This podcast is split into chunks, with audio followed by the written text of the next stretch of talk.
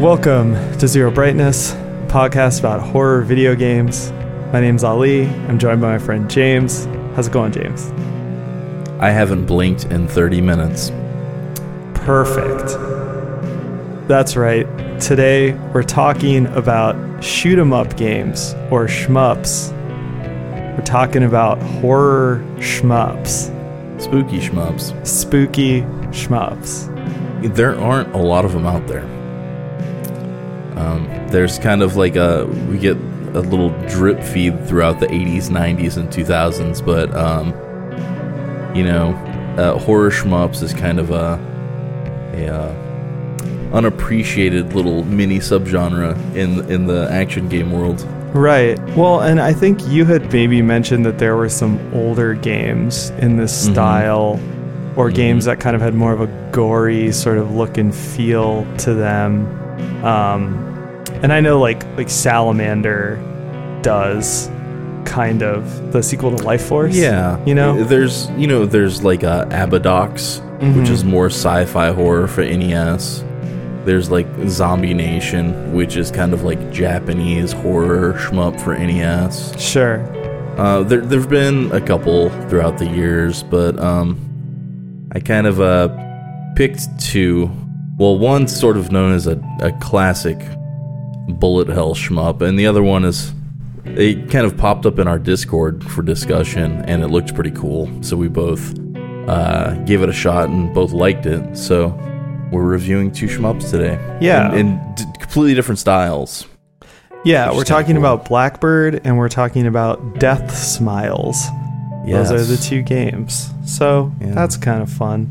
Mm-hmm. Um, but before we get too deep into it, as always, this episode is brought to you by you. You can go to patreon.com slash zero brightness to sign up to support the show directly. Also, we are a game club. Uh, we tell you what we're going to play next, so you can play it along with us, and you can jump in our Discord and talk to us about games or whatever else that your heart desires. Yeah. So these games, uh, these horror shoot 'em ups. So this is what's kind of funny. Okay, if you don't know what the shoot 'em up genre is, uh, I think we've talked about it on the show before, at least briefly. Little teeny bit, yeah. But these are basically games that emerged or sort of grew out of the the oldest arcade games, right? Mm-hmm. And they're generally games where you play as a little spaceship and you pew pew pew lasers at enemies while the screen scrolls, either right. vertically, like in uh, well, Galaga. Galaga, that, that's it. Either vertically, like in Galaga, or horizontally, like in Gradius. Sure. Yeah. Right? And, like, there's obvious forebears to this, like Space Invaders being one, and, you know, mm-hmm. if you look it up online, you can see that, like, the first one came out, like, a super long time ago, right? Um, yeah. I mean, Space Invaders was, what, seventy-eight, seventy-nine? Yeah. yeah. And I think when I looked it up, there's even one before that that people say is, like, the original original. I don't know, mm. you know, but Space Invaders, nice. for all intents and purposes, is like kind of the O G. Um, but over time, these games grew to be a lot more complicated and have a totally different feel to them. I think mm-hmm. to me, Gradius feels like a real like start of the modern kind of like shmup game. Yeah, Gradius, R-Type. Yes. Um, for consoles, the Thunder Force series, mm-hmm. um, Star Soldier for the TurboGrafx, games like that. I yeah, mean, there's so many of these games that it's, you know, you can you can have a, a huge list of, you know, great games to play if you just have an insatiable appetite for the stuff. Totally, but yeah, I think that Gradius and R-Type are absolutely like the big dogs if you're trying to go see kind of like the origin point of a lot, especially of, for the horizontal shooters. Yes. Um yeah, exactly. Um but it's a it's an interesting genre because from that it branched off into stuff that's like totally not like that at all. And uh one of the games, you know, Blackbird, one of the games we're covering today, does mm-hmm. feel a little more traditional in some ways. Like, if you've sure. played R-Type, I think that you'll kind of have a handle on what it's doing. Uh, whereas the other game we're covering, Death Smiles, is more like this weird niche thing that grew out of these games, which is called mm. Bullet Hell. Right, yeah. And I don't know, for me, I'm not into these games, like, at all. I actually didn't know this was a Bullet Hell game until I looked at James's notes, and I was like, shit. Like, I thought I was into Bullet Hell games for a minute because one of my favorite games ever is Ikaruga, which is, like, mm-hmm. technically a Bullet Hell game, mm-hmm. but Ikaruga feels so different than every other Bullet Hell game I've played. Um, and I've I've talked about how much I love Ikaruga in other episodes. like, mm-hmm. uh, but yeah, like, I don't know. These games are just crazy. They're just all about, like, sensory overload and basically just filling your screen with stuff that you have to dodge. They're kind of like being inside a pachinko machine. Like, uh, there, it's just sensory overload. Like, the music is loud, all the sound effects are loud. The screen is just filled with bullets towards the end of the game. Um, yeah, it's it's just it, one of the subgenres where, like, you just can't blink. Um, but I think Death Smiles is one of the easier to get into bullet hell games. Uh, I would say it's a, a good one to start with if you're not familiar with the genre, just because uh, before each stage it lets you choose a difficulty, and on the lower lower difficulty settings, um, it's really not that bullet hell-ish until the last few stages. Yeah, well, so the problem I think that I have with these games is that, well, they give me a headache. Um, that's a big one. Like, I just mm. literally, whenever I try and play one of these, I get a headache, especially if I, like, have the sound up at a normal volume, because it's just, like, screeching guitar and, like, explosion noises. And it just, like, really drives me up the wall. But I think the other thing is, like, it's such a crazy, extreme style of game that, like, either you get good at it or you put everything on easy, and then it's kind of like barely a game.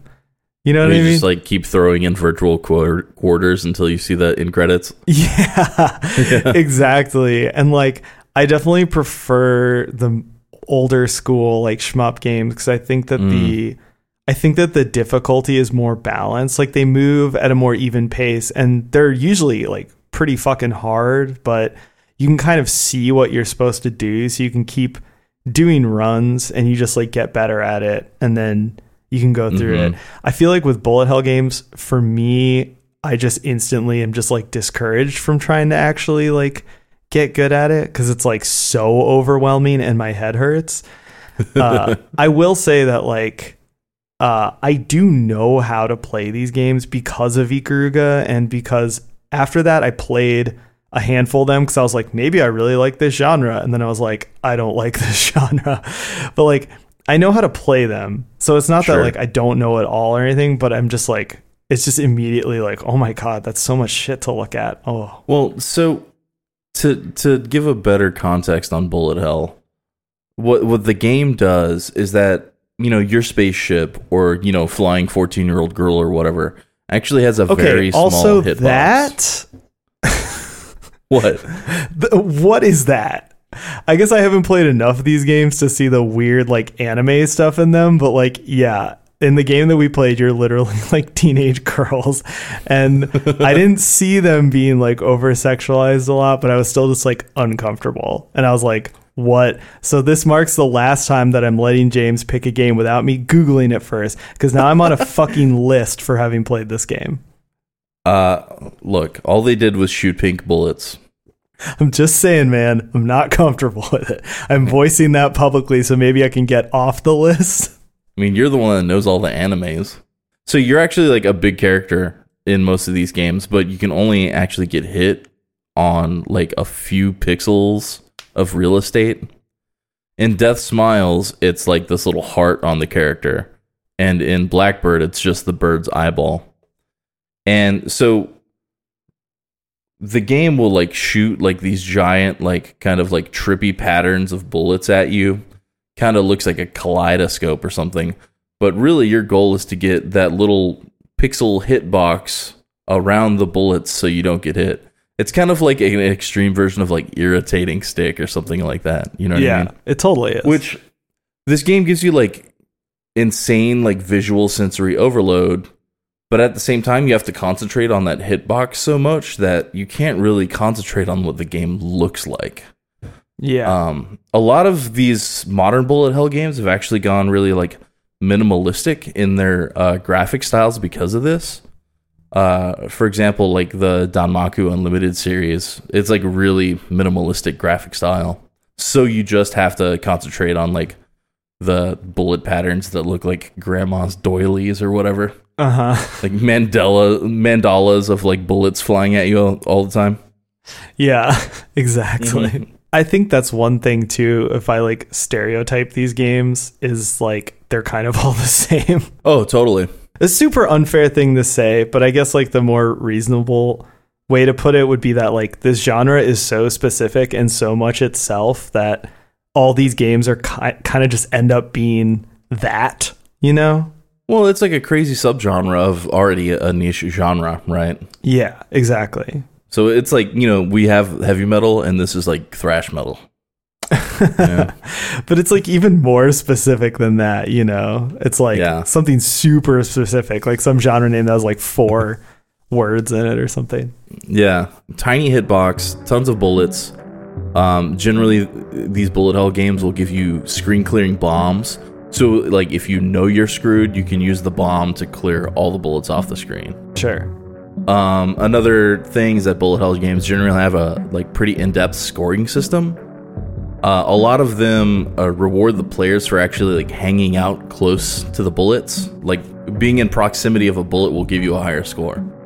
Oh, um, Danmaku Unlimited three does that a lot. So, um, or uh, another thing they do is like chain enemy deaths, which uh, Blackbird does. So you sure. want to keep like the enemy's explosions rolling so you get the highest score. Yeah. Um, so Cave, which developed Death Smile. Death Smiles is a company that's notorious for bullet hell shooters. They started in around ninety-five and they ended in about twenty fifteen. They're former employees of a company called Toaplan, which made um, Genesis games like Truxton and Zero Wing. You know, all your base are belong to us. Yeah. Cave holds the Guinness World Records for the most prolific developer of uh, Danmaku shooters. They released forty-eight games uh, in fifteen years. Yeah. Um, almost all of them are vertical shooters, except for Death Smiles and Progear. Um, Progear is a collaboration with Capcom, and it is super fucking sick. It's one of my favorites. It's got kind of a um, a steampunk vibe, but it's not like super corny. It's more like classy Final Fantasy animation, steampunk kind of stuff. Sure. Looks pretty cool. It's basically like Metal Slug in the skies. I actually like Progear a little more than Death Smiles, but it ain't horror. So sure. Yeah, that's Cave. Uh, the, unfortunately, they shut down in like twenty fifteen. Uh, but you can still get a bunch of Cave collections online, and most of their uh, best games are on Steam. Along, you know, along with Death Smiles, like Do- Dodonpachi is one of my favorites. And there's another game of like flying teenagers called E S P Raw Day, and it's basically like a Akira flying through the air. Okay, sure. And there's a one about like a bug princess called Mushi Hime-sama, which is like, that game is like top tier bullet hell. It's just like crazy amounts of bullets. Sure. Anyways, uh, Cave also made some non-shooter games. You may be familiar with Yanya Cabalista City Skater for the PlayStation two. Yeah, I actually have yeah. a really distinct memory of that game. yeah. Uh, yeah, so I actually bought a copy of it when I was like super obsessed with like skateboarding games, right? Because uh, I was at Circuit City mm, and th- I like saw the box. I must have been like fourteen or something, I feel like, or saw like around that age. And like I was like, that looks cool, and it was like on super sale. I was like, I'm gonna buy that. And I took the box up to the register and I was like, I'm gonna buy this, you know. And the dude's like, oh, hold on, it's got like a tag, it means it comes with something I have to get from the back. Uh-huh. So he goes to the back. And I'm just standing there for like fifteen fucking minutes. I'm just standing there feeling like an idiot because I was like, man, this sucks. Like, and I like, but maybe it comes with something cool. Like, maybe it's like a t-shirt or I don't know, but I'm just standing there for like fifteen fucking minutes. And the dude comes back and it comes with like a tiny tech deck. Do you remember? It's like, yes. It's, this ti- it's like a tiny skateboard replica that the nice. Wheel has like working wheels, you know, if for people yeah. who aren't familiar with Tech Decks. But it came with a fucking Tech Deck and I was like, this is so fucking stupid. Like, I just waited here for like twenty minutes while this guy like rummaged around in the back of the Edina, Minnesota Circuit City, because that was the only Circuit City in the whole area. Uh, Anyway, yeah, that game was... I'm sure that Yanya Cabalista City Skater Tech Deck is worth big bills now. I know. I immediately lost it. I sold my copy, I think, when I when I eBayed my whole collection. Mm. So I probably got my money back on the game, but not on the Tech Deck. Uh, that, yeah. that game was okay. Yeah, I mean, sure. It was it was interesting. It had this weird control scheme. It was okay. Yeah, they also made Trick and Snowboarder on P S One and a bunch of driving games on P S One. Um, most of them didn't come to America. Sure. But yeah, besides that, six million bullet hell games. Yeah. Like, that was their shit. Yeah. And it's it's funny because, like, going to arcades in Tokyo, every place that has old school machines will have Dodonpachi on, uh, like, a Sega Astro City cabinet. Sure. Like, every single arcade has one. Yeah, and like Dodonpachi is like one of those games that you have to play when, if you're into like shooters. It's God's just kind of like a classic. Yeah. Um, you know, once again, it's not like my shit, but I've played it. It's it's good. You know, mm-hmm. It's like along with, you know, I think in America because our arcades are different. Like, it seems we would have played something more like nineteen forty-two. Yeah. Uh, or yeah. something. But it seems like that kind of game. Like, it's a real, like, minimalistic, like, vertical shooter. It's a good game. Sure. Yeah, sometimes we would get lucky and get, like, a Strikers nineteen forty-five or something like that. Yeah. Which I actually played a lot at the bowling alley. Yeah. yeah. Oh, totally. Well, there was a while, too, when a lot of places, wherever I was living, it may have been Cincinnati, um, they had those, like, S N K multi-machines. Sure. And, like, I yeah. think some of those, like, more obscure arcade machines were really cheap. Because you could go somewhere weird and they like you go to a Fuddruckers and they'd have some like weird Japanese arcade machine. It's yeah. like Raiden five. Yeah. Oh yeah. I forgot about Raiden. That's yeah. the I was trying to remember, like, when I was kind of doing some research for this episode, I was like, I remember playing a lot of nineteen forty-two and there's one other game like that that you could find everywhere. Yeah. Uh, Raiden, that was it. I played a shit ton of those games. Looking at like the old vertical shooters, you can see how these like subgenres split off, because Raiden feels like one of those real slow-paced, like, Xevious type games. Yeah. And then we got the cute 'em ups like Fantasy Zone and Twinbee. Yeah. And then we got the more, um, you know, we started seeing the more fast-paced actiony stuff with like nineteen forty-two and nineteen forty-three. Yeah. Yeah. Um, it, it's just really interesting watching all those split off. And then also, you know, we're going to be talking about Blackbird. Um, we got games like Defender, which instead of just flying to the right or flying up, you turn around, you fly left and right, and you actually uh, have to like do things like save people and blow up bases. You know, Defender yeah. and Choplifter did that sort of stuff back in the day. Well, totally. And I think my relationship with the genre is like mostly through Treasure, not just because I love Ikaruga, but like a lot of Treasure games have elements of shooters and bullet sure. hell.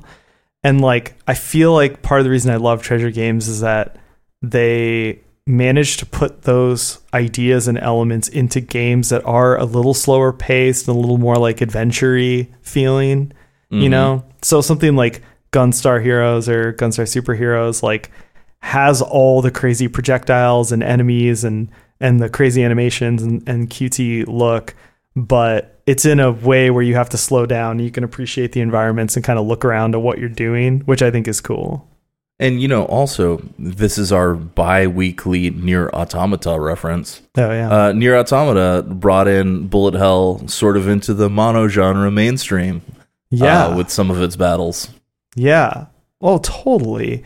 Um, and I think in that sense, actually, uh, Nier Automata kind of reminded me of like Treasure in the way that it mixed totally. up genres and mixed up styles. Nier Automata is almost like what I would imagine Treasure would make if they made a mono genre game. You know what I'm saying? Right. Yeah. Uh, but yeah, so I, I like the the games that are a little more even and measured and kind of give you some space to to look around and also focus on like how you're upgrading and progressing like mm-hmm. through the game. That's something I always really liked about um, Gradius, and especially like the later entries into the, the Gradius series, and also R-Type, mostly R-Type. Gradius and Parodius were just so unforgiving because if you died, you had to just start with a little pea shooter again. Yeah. Uh, so brutal to like build your weapons back up. That's one cool thing about these bullet hell games is that a lot of times there aren't even any upgrades. You just start with like the biggest giant blaster gun that takes up half the screen.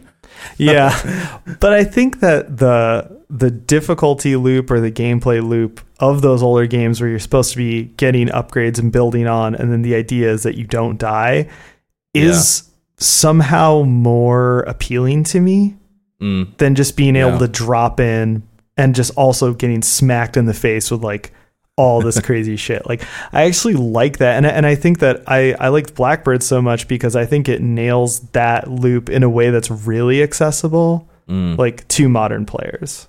So gr- the Gradius and R-Type games were the, were the types where if you died, the screen would go black and you would have to start back over at a checkpoint. Yeah. Um, which I, I always like the ones where you could just kind of resume where you're at, more like the Thunder Force games and things like that. Sure. They tend to be they tend to be quicker and more action-paced, while games like R-Type, your sh- your ship is flying like super slow, and you might have to navigate like walls and things like that so you don't get like smashed in. Yeah. Um, or you'll start back at the checkpoint. R-Type Leo for the arcade was, I think, the only R-Type game where you didn't have checkpoints. You could just start back where you were. And R-Type Leo is sick. The more you talk about it, the more I think it's like the difference between like doom metal and thrash metal. Yeah, it you really know, is. Yeah. Like, I love doom and doom adjacent stuff because it's just slow and heavy, and that's what I like. And then like... If I when I listen to thrash metal most of the time, I'm like, God, it's just too fast. And it's like, God, all those solos are just like note after note, and there's no key or melody. You know, it's just like funny where it's like, it's it's like this is the exact same thing for me. Where I just like I love those like slow, heavy feeling games, and when I play the ones that are just like sensory yeah. overload, I'm like, oh, you know. I think I'm just like that about everything, kind of. Well, I mean. Something like R-Type Final is probably one of the best horizontal shooters ever made, and that yeah. game has a glacial pace. So, yeah, totally. I think too the weird thing about shooter games, and it's once again it's why I love Ikaruga so much, is that like if you get into the flow and pace of these games, and they let things move at a slightly slower pace, and they have these nice visuals and everything comes together, they can be like mm. super relaxing. They can, yeah. Um, but, I actually find bullet hell games to be relaxing too. Yeah, I just can't get there with bullet hell games. Yeah, like it's, it's almost like you have much. to put your brain into like a fugue state or something where you're not actually like processing everything. And, like I feel like sometimes like my eyes will cross a little bit, and then I'll start like getting really good at bullet hell games. Yeah, I think like I especially can't do it because of A V stuff, because like. Mm. With Pro Tools and with like Adobe Premiere, but especially Pro Tools, it's like you have to be focused and moving at a fast pace. So like when I I can't do the thing that you're talking about anymore with Blood Hell games, because it's like my eyes are just trained to like track all the details. It's kind of like crossing your eyes to see the Magic Eye poster. Yeah, I can't do those either. I never got the hang of those. Yeah, it's not easy. Uh, but, but yeah, but sometimes like. After like twenty minutes of playing through a game, it'll click. Like, I, I'll play through Death Smiles twice in one sitting. And the first run through, I play like shit. And then the second run through, it like clicks. And I'm, I stop thinking about it, and I do a lot better. Yeah. And I probably won't use a continue to like the third or fourth stage. Yeah, for sure. Yeah. And but, then, you know, yeah. the, the sense of satisfaction, like getting through one of those stages without being hit, is just like chef's kiss. Well, it gives that, you that Cuphead feeling. Well, that's the one thing that's universal across all these games. For people who haven't played these games or aren't familiar, if you want to try, like, you have to be prepared for a game that is about thirty minutes long, but the longevity of it comes from the fact that you want to play it over and over and just get better mm-hmm. at it. Mm-hmm. I think the more old school mentality was you have to get better at it to beat it. So they wouldn't give you difficulty options or anything to make the game easier.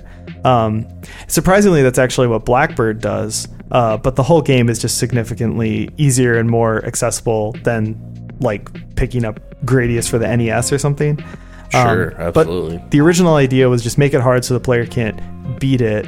Uh, the more modern idea, I mean, but games started doing this a long time ago, but still the more modern mentality is like, just make the game fun and rewarding to get better at, so players want to play it over and over and over and get better and better and better at it.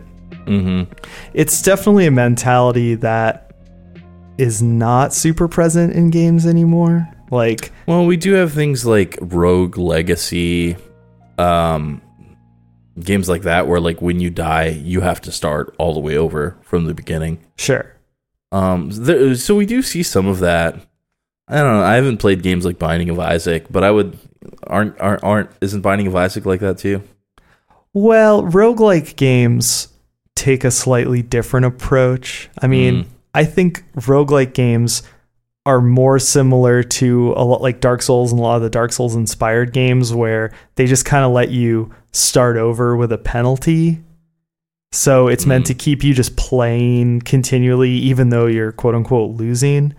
Um, I think with these games, in my opinion, the difference is that the satisfaction comes from just like within, like, oh, I just sure. like this and I just want to get better at this, or I want to be better at this. Mm-hmm. Uh, and also it's just like, if you enjoy the game, you want to just keep playing it. So you're sort of reaching for these ephemeral goals because you want to keep playing the game because it's fun. Uh, mm-hmm. I talk a lot about on the show about like tactile satisfaction with a game, you know, like if totally. you pick it up and you just click with it or you don't click with it. These games are the most extreme version of that because you're either going to pick it up and be like, this is cool, or like, I don't like this. And mm. if you think it's cool, you might play this game for untold fucking hours, like I have with Ikaruga, or sure. you might just be like, whatever, you know? Mm-hmm. Yeah. Yeah. Well, all right. So going back to Death Smiles, um, it's in terms of gameplay, it's pretty traditional. With you're gonna fly to the right and shoot things as they come towards you. Um, it does mix it up a bit because you can actually. Uh, so the A button, no, the B button shoots to the right, and the A button shoots to the left. So you do have like enemies coming from both sides that you have to pay attention to. It does get signposted on the screen when they're coming up in from behind you, which is actually kind of nice because that would games like R-Type don't do that, and you just have to memorize it. Yeah, um, totally. Well, I have actually have I don't think I've ever played a horizontal scrolling bullet hell game. Mm. Yeah, they're pretty rare. Yeah, like a horizontal game that's squarely in the bullet hell genre like this is. Mm-hmm. So the free movement is pretty cool. To make another Treasure reference, it actually kind of reminded me of Bangai-O, um, where you can basically like move around wherever you want on screen with the control stick, and then you choose the direction you're shooting with the shoulder buttons. Yeah, that one's more of like a dual stick shooter with gravity. Yes. Yeah, which is another subgenre, the dual stick shooter, you know, the yeah. Robotrons. Yeah. Right. But I actually found that the the control scheme I used, where I was, like I said, moving with the left stick and then shooting left and right with the mm-hmm. the triggers on the yeah. controller, like actually kind of felt like Bangai-O does, which was cool. And also like yeah. it gives you these screen clearing bombs, which yeah. was also like a total like Bangai-O thing. That game was all about kind of setting up these crazy systems and then like clearing the screen. Mm-hmm. Yeah. And there's there's there's four characters you can play as, or five depending on the version of the game. Yeah. And they all have different familiars. And the familiars are kind of like um what do they call them in R-Type? The options, the yeah. little the little ships that fly around you. And so depending on what character you choose, the uh, familiars will do different things.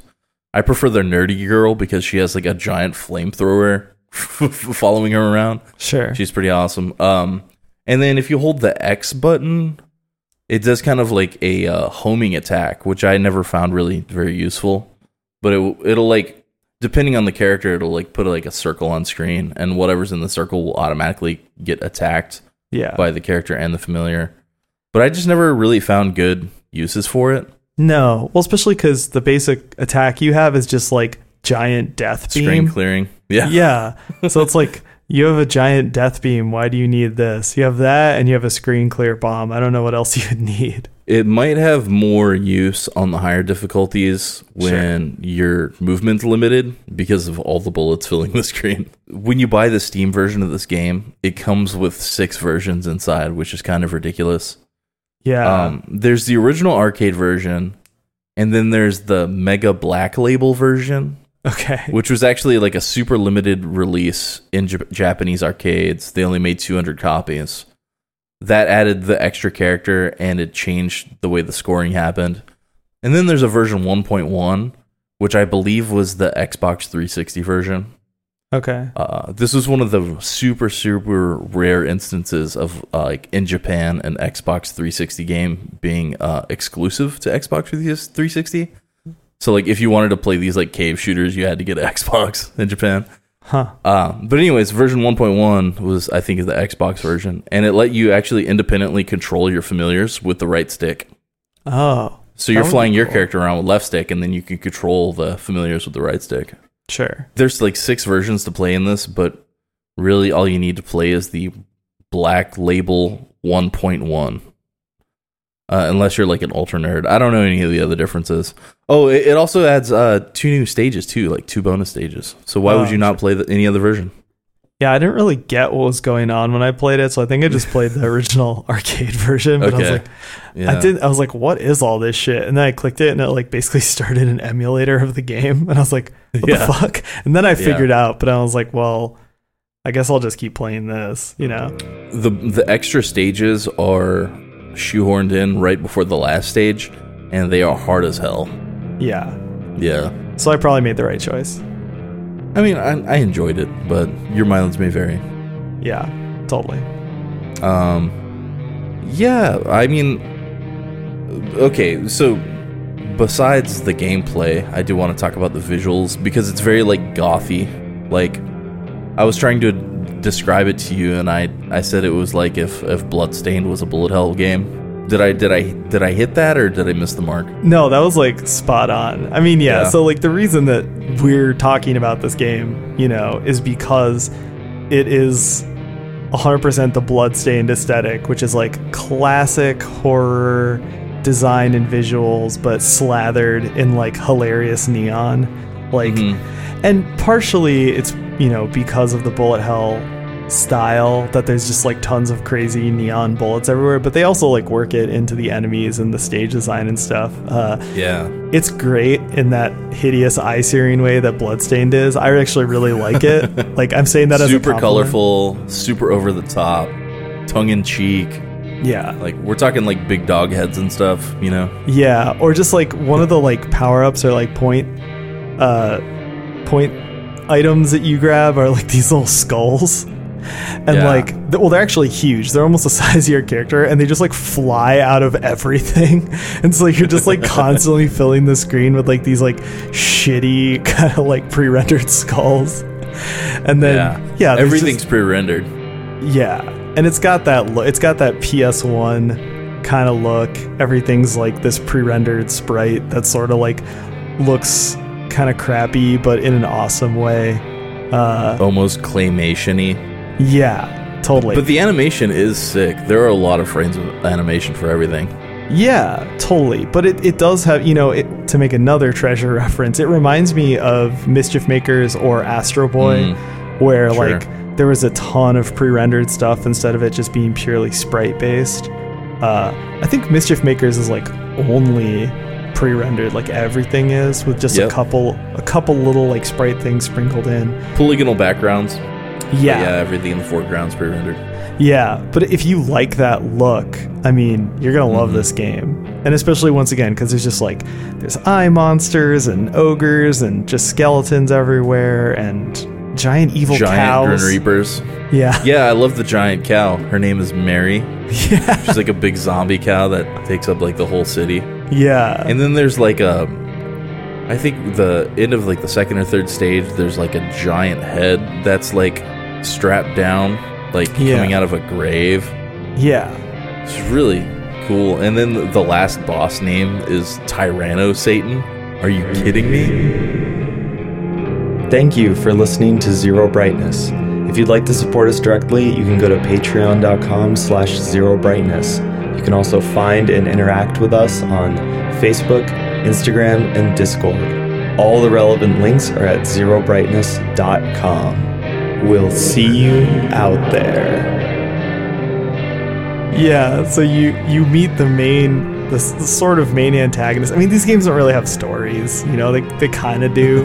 This one has cutscenes, but like, you know, it's like just a couple lines of dialogue. It's like a Castlevania cutscene, you know? Sure. Uh, and uh, you meet the main antagonist whose name is Jitterbug for some reason.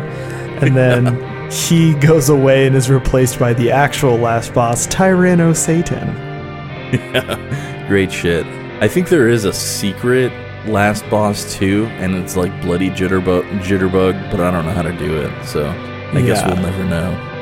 Yeah, it's it's very ridiculous and very over the top, but it's also it's pretty rad. I mean, I think I would say if you like bullet hell games, this game is worth playing, in the same way that if you like Capcom two D fighters, the Darkstalkers sure. series is worth playing. Oh, totally. Yeah. It's like the same thing where it's like Darkstalkers in a may in a big picture way is not that much different than like Street Fighter Alpha. I think Darkstalkers two and three on the P S One are like yeah. really fun, and they have more depth like the Street Fighter Alpha games. Mm-hmm. But ultimately, you're there because you love the Street Fighter series, and you also want like a more horror take on it or something. You know? Absolutely. So this game is just like that. I think the visuals and the style is is really well executed. Yeah, and this is a fun experiment. Play the first level on easy, and then play the first level with the nine nine nine difficulty, uh-huh. and just see the absolute madness. Um, this game really ramps up the difficulty on higher difficulty levels. Yeah, like it, it's just like a basket weave of death, like ten seconds in. And it yeah. never lets up. Yeah. You know, the one thing I'll say too, like the only kind of bullet hell-ish game I've played that I really liked the music in was Ikaruga. Because in all the rest of the games, you sort of like can't hear the music until it's like blaring and it's just like really unpleasant. Um, so I Yeah, a I lot of the get... more modern ones actually like pay attention to that because they realize that you're not going to play this in like a loud arcade in Osaka. Yeah. You know? uh, but yeah, the these old school ones are like brutal. Yeah. So I can't give it points for the sound, but mm. uh, like I said, I think the graphics, the visual style, everything is really good, especially if you... If you liked Bloodstained's visual style, or absolutely you appreciated the weird kind of like, I don't know, like neon goth, uh, whatever thing it was trying to do, like mm-hmm. uh, you're going to appreciate the style in this game too. Yeah. Come on down to Halloween Town. Yeah, no, dude. Okay. The, the kind of like B storyline of this episode of Zero Brightness is like everything is Nightmare Before Christmas. Sure, yeah. Because like, okay, yeah. How did ga- they not get a cease and desist over that? Well, when did this game come out? two thousand seven or something. Oh, like that? Okay, yeah, yeah. Yeah, so two thousand seven. They should have totally got a cease and desist. uh, but. That this game, the first level is Halloween Town, which is like, okay, but then you play Blackbird and it's mm-hmm. basically just Nightmare Before Christmas, the shmup. Sorta, yeah. Dude, it a hundred percent is. It's like Nightmare Before Christmas meets A Trip to the Moon. Yeah, yeah, yeah. There's a lot that goes into it, but yeah. Um, do you want to talk about Blackbird? Yeah. So speaking of horrible soundtracks. No, Blackbird. Fuck you.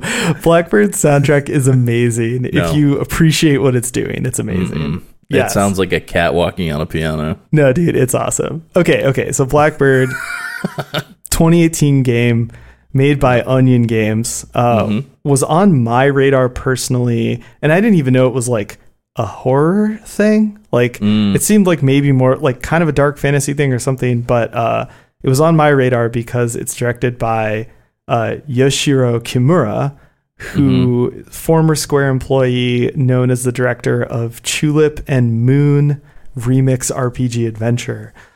Um, yeah, so Chulip is like what? Chulip is like a three D adventure game where you try to get people to kiss you. What is this?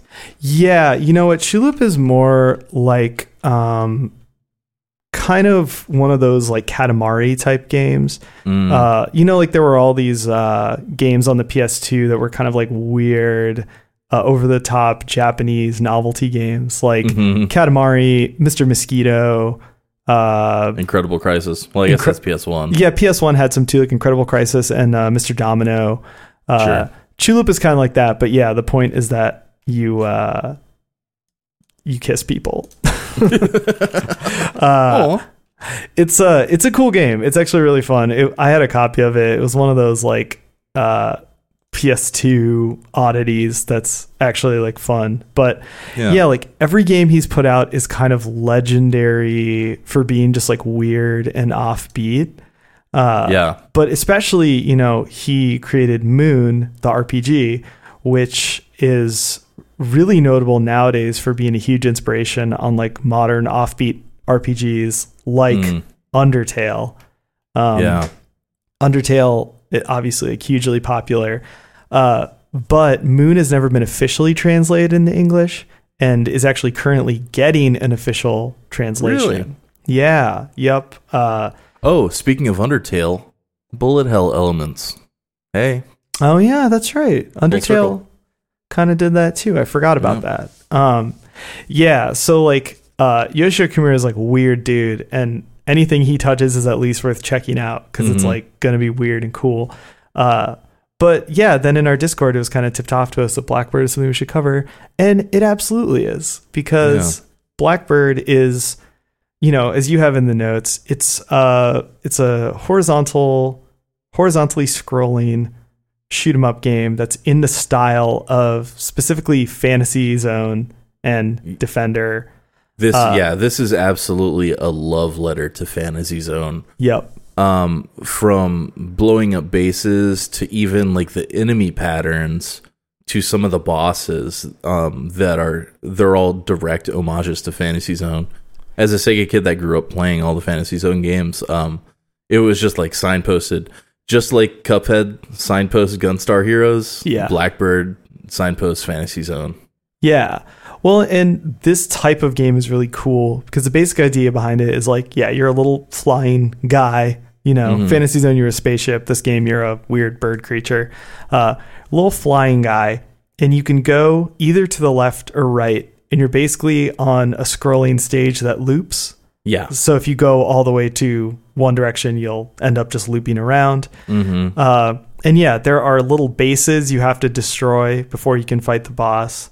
But there's also tons of little kind of like uh, cannon fodder enemies. And there's also mm-hmm. stuff you can blow up to find hidden power-ups. They're um, all very cute, too. Yes. They're super cute. and, and the idea behind the game is you go through each stage, you blow up the bases, you beat the boss, while also trying to find power-ups so you can get more powerful. And your progress just carries through the whole game. When yeah. you die, you die. You have to restart the whole game. Everything drops a green gem, just like everything in Fantasy Zone drops coins.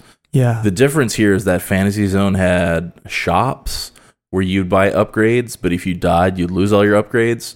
Mm-hmm. While with Blackbird, you just keep all that progress through the whole game, and you start with five hits, and when you run out of hits, you get game over. Yeah. So the one thing I will say about Blackbird, though, is that you do, yeah, you have a health bar, unlike some games that are in the style where if you get hit, you die, mm-hmm. or if you get hit and lose your shields, you die, you know? Yeah. Um, you have a health bar, and there are power-ups throughout the game. There's kind of an interesting system that I didn't totally get, and I also forgot to look up, but like When you find a power-up, you can shoot it to change it into a different kind of power-up. Yep. Which is taken from Twinbee. Twinbee was the first one that did that, where you shoot power-ups to to cycle through them. Yeah. Yeah. So when you shoot the power-up, you could either get more health, another bomb, things like that. Yeah, or a speed increase. I really liked the, the feel of this game and the way that it works. Like I said earlier, mm-hmm. I think it's very accessible. I think that it moves at a little bit slower pace, and it's a little more like measured mm-hmm. in how it's throwing enemies and projectiles at you. I think that if you've played a game like this before, you'll be ready for it. If you've played something like Gunstar Heroes, you'll get what's going on. I think for someone who's never played a game like this, uh, it would be a little bit overwhelming, but not like playing something like Death Smiles. Like, yeah, if you stand around too long, uh, salvos of bad guys will come and swarm you, and they'll do like weird formations and all shoot bullets at you at the same time. Yeah. So it's kind of best to keep moving in one direction and blow things up as you go. Yeah. Um, there's a lot of like uh, terrain that you can shoot and blow up and find extra gems and goodies. And um, you really just want to keep pounding at these uh, bases, because the bases generate bad guys too. Yeah. So just keep moving, keep blowing everything up, and uh, w- watching those cute little guys die over and over. Yeah. I just love the loop and the upgrading in this game. Like, it mm-hmm. felt so good to just like get more powerful as the game went on, and so that the the later levels like felt different. It makes you want to replay it, because you realize like, oh, I can kind of do a different build of my dude by grabbing different power-ups and doing different things. Like, your gun is always just going to get more and more powerful as you play, but specifically like how many bombs you have and if you're going to be like quicker, because there were some later bosses where I was like, oh, I wish I was even faster, you know? Yeah. Yeah, the, this game has this balance of like, you want to rush. There's only four stages, so you kind of want to rush through them so you can get a chance at the last boss again. But at the same time, if you rush through all the stages, you're not going to completely upgrade your character. Yeah. And you really start with a pea shooter in this game, so it really does like help in getting a ton of gems early on. Yeah. And the, but yeah, that's, you know, there's only four stages, and you have to balance not getting hit through those four stages because you don't get a second life. Yeah. So, yeah. But also like the the amount of, there's a lot of power-ups in this game.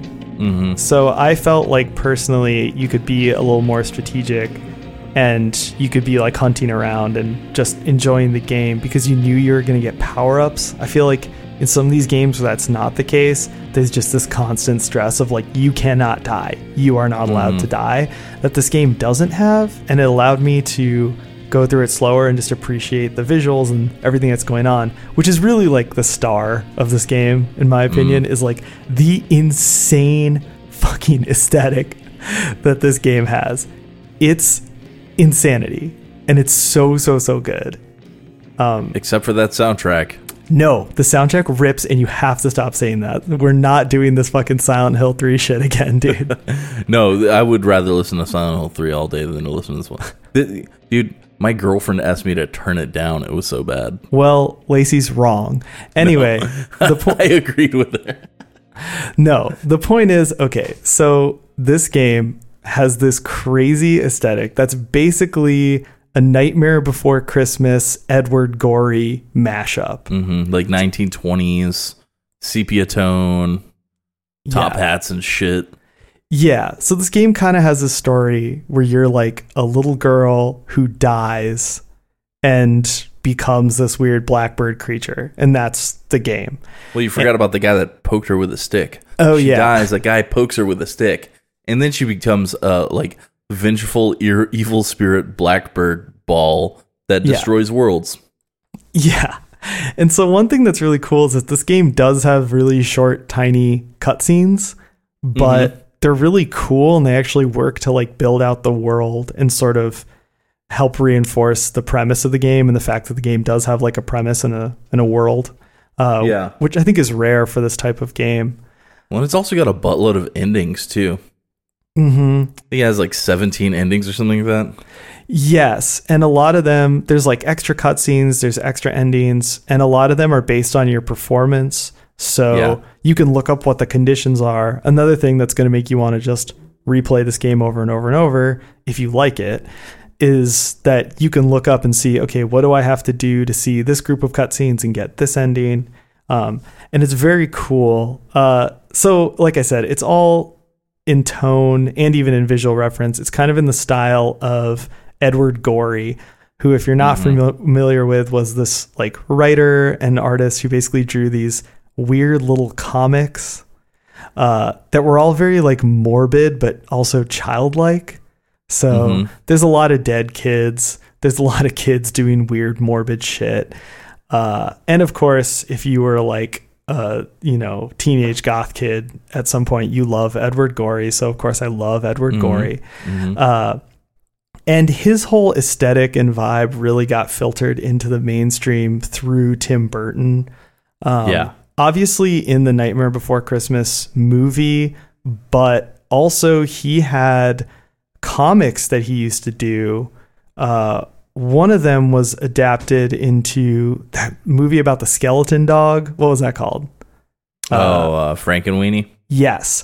That one got adapted into movie, but he also had another one called like Oyster Boy. That was a character that he did a bunch of comics of, mm. and those were all just straight up like Edward Gorey comics. They were just like really? Edward Gorey tributes, basically.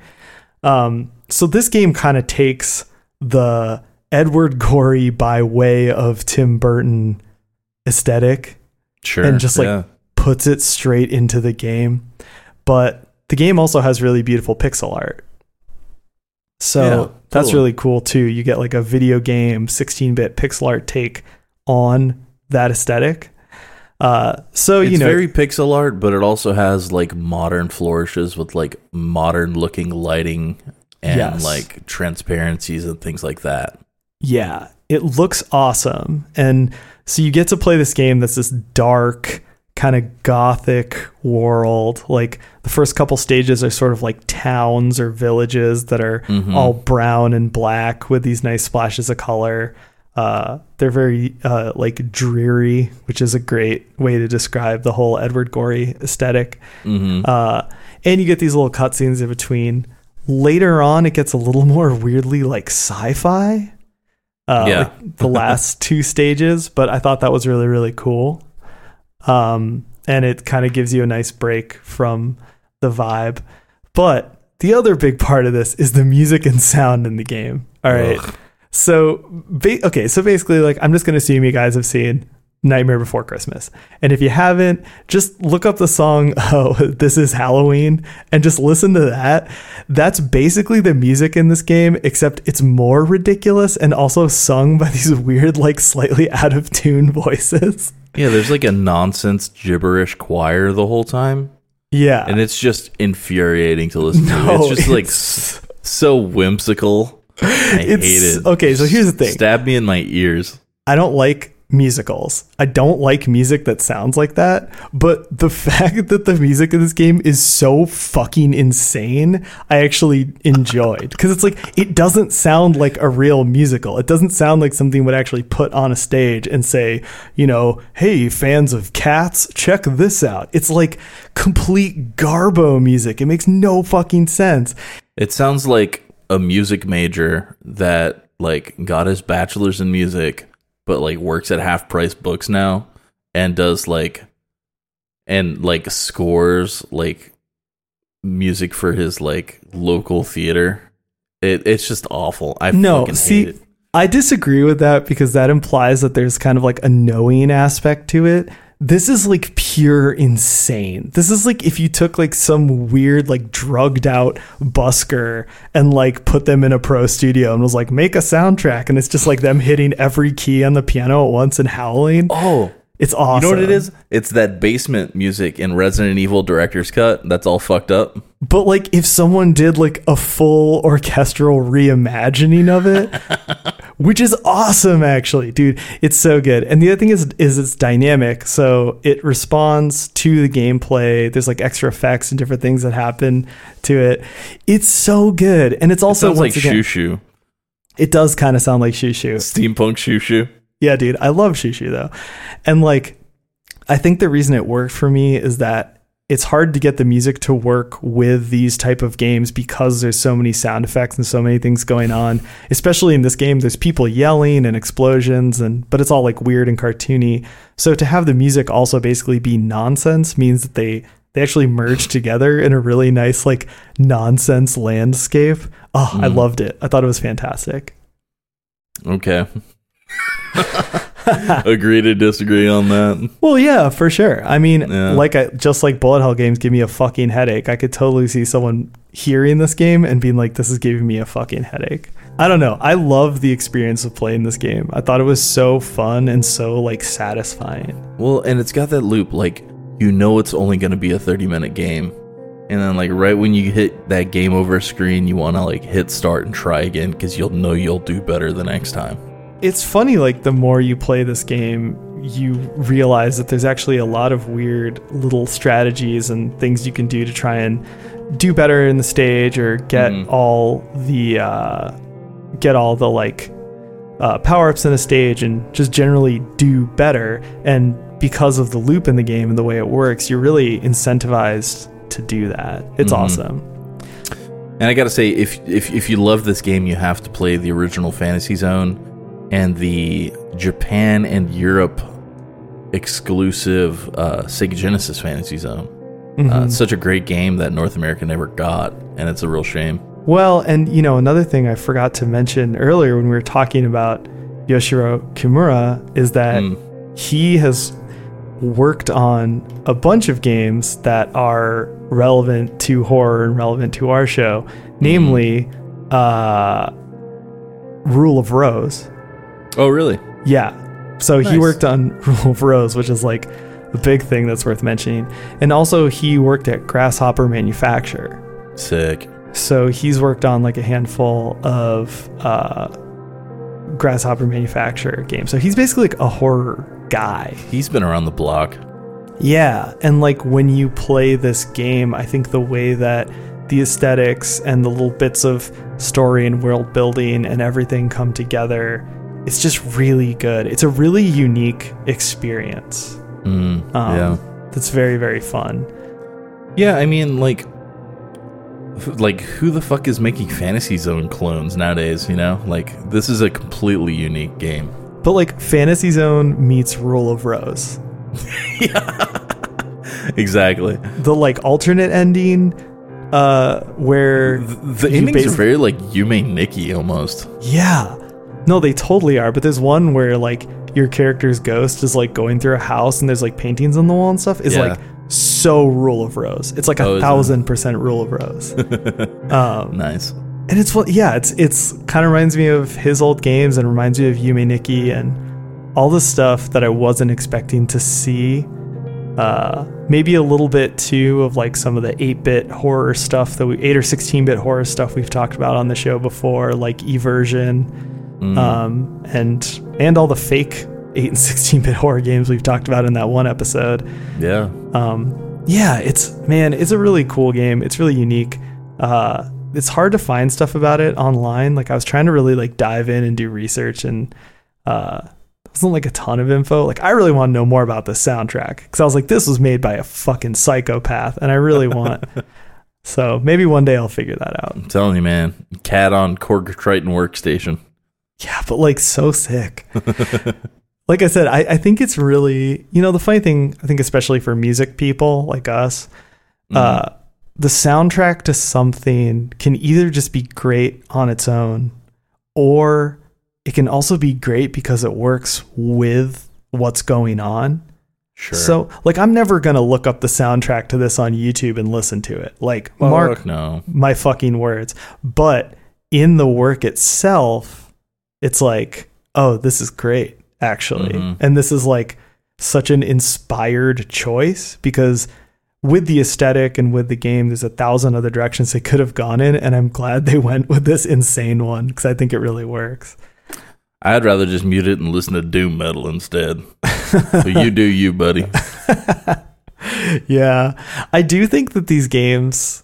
You know, we've kind of already talked about it, but I do think that these games are so much about your like visceral response to them that mm. people do have like really strong opinions and really strong responses to them. Mm-hmm. You know? And so, yeah, I feel like there's people who will uh, try these types of games and just be like, oh, this is insane. Why would anybody ever play this? Well, it's interesting because it's such a it's such a niche subgenre, but at the end of the day, it's such it's got such deep history in you know in in the world of video games that it you know its roots go almost all the way back to the beginning, you know. Mm-hmm. And I can respect a company like Cave that can focus on one singular thing and make it just like sort of like their their entire company's work to do, you know, doujin style bullet hell games. Sure. And uh I don't know, there's something like amazing like in that. That's like the one guy that like, oh, I make knives for chefs every day for seventy-five years, you know what I mean? There's like There's like a cool like old master style thing going on there, you know what I mean? And yeah. Cave does that for me. I love that. And I love exploring through Cave's video game library. Sure. Yeah, I think well it's similar, you know. I love Blackbird because Blackbird is way more my style of game. Mm-hmm. Like it's like a simple classic game that's made by someone who has a history of making these really like boundary pushing unique games. Mm-hmm. And I think it is one of those games in its own weird way. Um, man, I really wanted to talk more about Yoshiro Kimura, but I forgot all the shit that I had looked up because uh, he made another crazy game uh, called Lack of Love. Uh, it's sometimes oh, yeah. style, yeah, L O L for the Dreamcast, uh, which is basically like this weird survival game uh, where you're like this little alien bug that has to survive through these stages and collect things in order to like grow and advance and eventually evolve, you know? Mm. Uh, it's a really cool game and it's really crazy, just like really simple and experimental. And like, I don't know, he kind of manages to bring that flair, I think, to most of the games he's done. I'm really excited to play Moon uh, when that official translation is finished, because that's supposed to be like a classic, you know? I love it when niche games get official translations. Yeah. Give me yeah. all of them. But I, I do feel like if you like that type of game, the Blackbird's like a must play. It has those vibes. And, yeah, you know, sometimes those vibes are in short supply and you just need the vibes.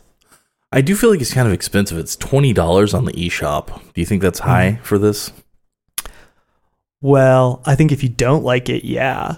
Mm. But then, like, if you do like it, you're going to play it over and over and over. So yeah. I think fifteen would probably be like a better price. Mm-hmm. I think it, it was recently, it might still be on sale for like twelve bucks. And that's like a yeah. good deal, I think. Yeah. I think Death Smile is on sale for like twelve bucks. I don't know. The, these short games, um, I don't know, maybe ten bucks or less for both of them was where I would buy in. But yeah, well, like I said, it's so personal. Cause like, Yeah. you know, I got Ikaruga for really cheap, but I've played that game for hours and hours and hours, right? Mm-hmm. But like, if I bought it for, you know, let's say when it came out and I bought it for forty bucks, if I played it once and didn't like it, or I was like, I can't play this, I would have felt really pissed because I'm out mm-hmm. my forty dollars. But then again, it's like, they're kind of like these niche, they're very like bespoke, you know, it's like this handmade thing. It's for you because you're part of this niche group that likes this subgenre. Mm-hmm. You kind of already know you're interested in it. You know that you're gonna have to spend a little more money on it, you know? Yeah, for sure. Yeah, Death Smiles, it's kind of like a evergreen because of its prestige. Like it never goes super cheap. Yeah. But uh yeah, that's kinda the way it goes. I mean, there are a lot of five dollar shoot 'em up games on Steam that you could get, but uh the Cave ones kinda stay higher in price. Yeah. They know what they is. They don't all have a realistic gigantic cow as a boss named Mary. No, that's true. Goth cows. That's what that extra ten dollars is buying you, bud. Yep. Death Smiles. Four stars. Uh, Blackbird. I'm going to give it um, three point seven five stars. Are you knocking that bit off for the soundtrack? Fuck yeah, I am. Oh, fuck like, you. If, if you have to turn down the game like to go through it, like there, that's a problem. Nah, man, I think that the soundtrack to this game is such a, like, it's just such a test. Like, you're either going to immediately hear it. You're either going to immediately hear it and be like, this is hilarious and I love it, or you're going to immediately hear it and do what you did and turn it off. It's a test. It's like uh, getting your new girlfriend in the car and you put in Merzbow Pulse Demon on C D. See how long she like lasts in your car before she jumps out and runs down the street. That's what I used to do in high school, but just with all of my friends. It was like, if you want to ride in my car, we are going to listen to harsh Japanese music. It's not yeah. going to all be the same type of harsh Japanese music, but like, we're going to listen to that. It's just going to be Pulse Demon. fifty C D Rs of Pulse Demon. Nah, man, I had a rotation, you know? It was like I had my nine Boris C Ds, and then I had Otomo Yoshihide Ground Zero, mm-hmm. and then I yeah, I had Pulse Demon in there, and then I had like uh, Boredoms, and K G Hino. Yeah, some K G Hino shit. Little Acid like, Mother's Temple. Oh, of course, Acid Mother's Temple. One of the kidding? One of the eight albums that all sound exactly the same, which is basically like a stoner rock band playing while a bunch of weird noises and a guy wailing like a baby. It's fucking while awesome. The guitar's on fire, dude. Yeah. Acid Mother's Temple is sick as fuck. Man, one time I bought an Acid Mother's Temple bootleg, and I was like really psyched, and I put it in, and it was literally just like solo sitar for forty minutes. I was so I bummed. I don't doubt it. Dude, I was fucking bummed. But did like, he set the sitar on fire? No, he just gently strummed it and occasionally sang. Nice. It was pretty horrible, but I still love that band. Hell yeah. That's Fuck what you get yeah. for buying a bootleg, not supporting the artist, bro. Yeah, I learned my lesson. It's just a Rick Astley for forty minutes. Yeah. Well, back then, I mean, everything like that was a bootleg because there were no official releases of this shit because the only mm. people listening to it were like sixteen-year-old psychos like me. So it's like there was not a big market. All Most of my Boris C Ds I had because I went to one of their shows and just spent like two hundred dollars at the merch table because you just couldn't get that shit. I used to get all the import Boris C Ds from Amoeba in L A and just get them shipped to me. Oh, sure. Yeah, those were the days. Before Pink came out in America, and I had to get the Japanese version with all the, uh, it's like Pantone color chips, but they look like acid tabs. Yeah, yep. Yeah. Yeah, that shit was cool. I had the Japanese version of um, Heavy Rocks, and it's kind of like that. It's like orange on orange printed. Yeah.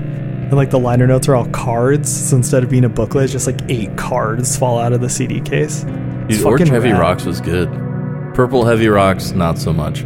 Dude, Purple Heavy Rocks rips. You just have to get into it.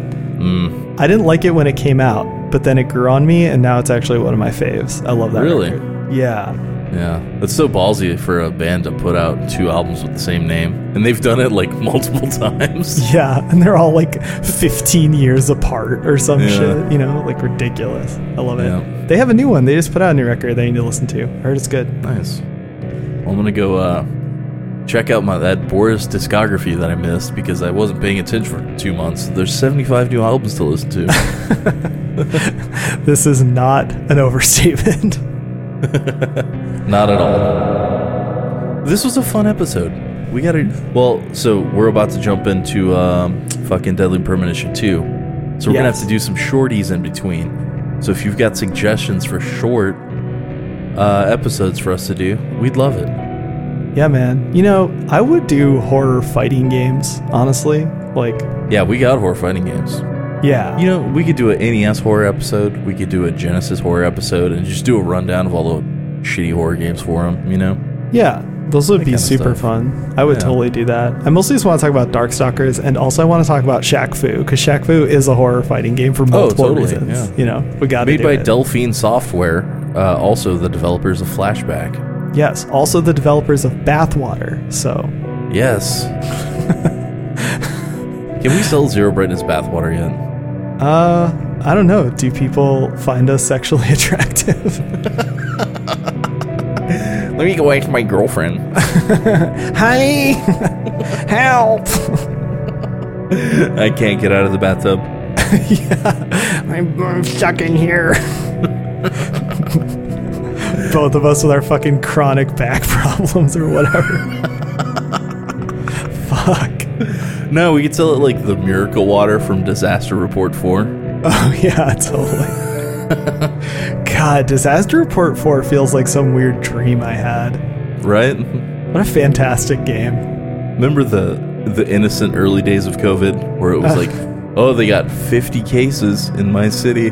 Oh yeah. My God. I actually am real life nostalgic for the early days of COVID now. It's so bad. We're all going to die. That's America. Yep. That's America. We're all going to die. Uh-oh, another episode where we didn't do a game club. You know what that means. I'm going to do game club by myself. That's right, just me, no one else. I guess it's you and me. You're here too, right? You are here, right? Anyway, next week, it's going to be the movie episode. Fatal Frame twenty fourteen and Detention twenty nineteen. Couple of adaptations for you. Good stuff. After that on the schedule is D and D two, Kenji Eno, Warp Games, a couple of classics, sort of the proto Deadly Premonition, and then of course Deadly Premonition two. um, I don't know if that's before or after the D episode, but it's in there. I already finished it and I know what I think. You might even know what I think, because I was kind of popping off about it in the Discord. Sorry. Sorry if you had to hear all that. It got weird. Anyway, that's it. There'll be more episodes after that, of course. There always are. And hopefully, you'll be there to check them out. You are still there, right?